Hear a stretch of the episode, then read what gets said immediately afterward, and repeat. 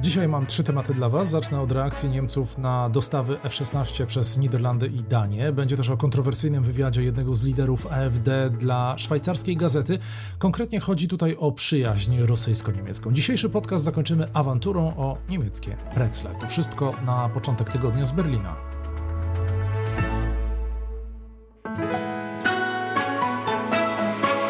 Plus 49 News. Zaprasza Tomasz Lejman korespondent telewizji Polsat i portalu Interia w Niemczech.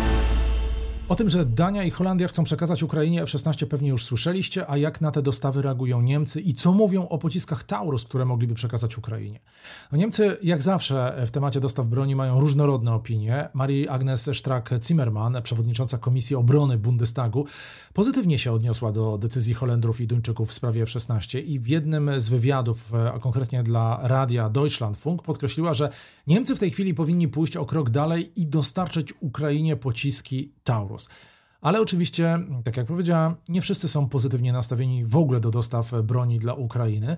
E, mówimy tutaj konkretnie o partii lewicy reprezentowanej między innymi przez posła Zyrena Pelmana, który wyraźnie sprzeciwia się pomysłowi. Pelman opisał e, dostawy F-16 jako przekroczenie czerwonej linii i wezwał niemiecki rząd do podjęcia działań w celu zatrzymania dostaw przez Danię i Holandię.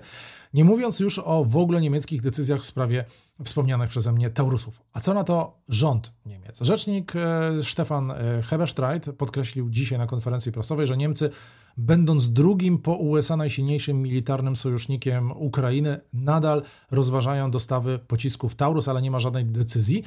Co do F-16, rząd nie chce komentować decyzji innych państw, ale Niemcy nie będą dostarczać tych samolotów, bo po prostu ich nie posiadają na stanie.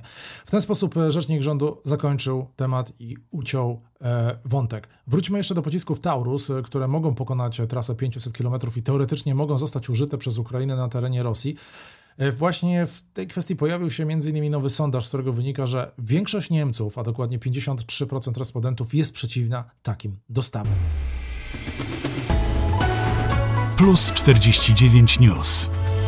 Już wielokrotnie mówiłem o tym, że AfD od kilku tygodni jest w znakomitej formie. E, w sondażach partia osiąga około 20%, wyprzedzając tym samym partie rządzące.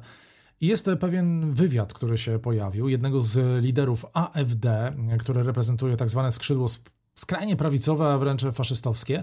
W wywiadzie e, przewodniczący frakcji AfD w Turyngii, Björn Höcke, odniósł się do wojny w Ukrainie i odwołał się tutaj do słów rosyjskiego prezydenta Władimira Putina, który opowiada się za czy opowiadał się za y, współpracą e, niemiecko-rosyjską. W wywiadzie dla szwajcarskiej gazety Blick, bo o tej gazecie mówimy, y, Björn Höcke skomentował kwestię wojny y, na Ukrainie. Musimy zakończyć ten konflikt jak najszybciej. Polityk chce, aby jak najszybciej zaprzestać przede wszystkim dostaw broni na Ukrainę. Według niego odpowiedzialność za wojnę nie leży wyłącznie po stronie Rosji. E, ten konflikt miał długi okres narastania. Odpowiedź na pytanie o winę będzie zadaniem dla historyków, powiedział polityk AfD. I dalej e, tutaj jego cytuję. Wiem, że zachodnie media chcą przedstawić Putina jako nowego Hitlera, ale trzeba zrozumieć, że przed wojną doszło do wieloletnich błędów, stwierdził Höcke. Uważa, że współpraca z Rosją przyniosłaby Niemcom wiele korzyści. I tutaj polityk zacytował przemówienie Władimira Putina z 2001 roku w Bundestagu i powiedział: Putin podkreślił wtedy, że Niemcy i Rosja są natura naturalnymi partnerami w Europie. Niemiecka technologia i rosyjskie surowce. Razem bylibyśmy niepokonani. Może w roku 2001 te słowa brzmiały inaczej, ale no dzisiaj ich e, wydźwięk jest zupełnie inny, jak się tego słucha. Dodatkowo Hyeke wezwał też do zerwania więzi z USA. E, I dalej cytuję: Jeśli Europa e, chce pokoju, musi oderwać się od Amerykanów. Interesy Ameryki nie są interesami Europy. Powiedział skrajnie prawicowy polityk. I to tyle.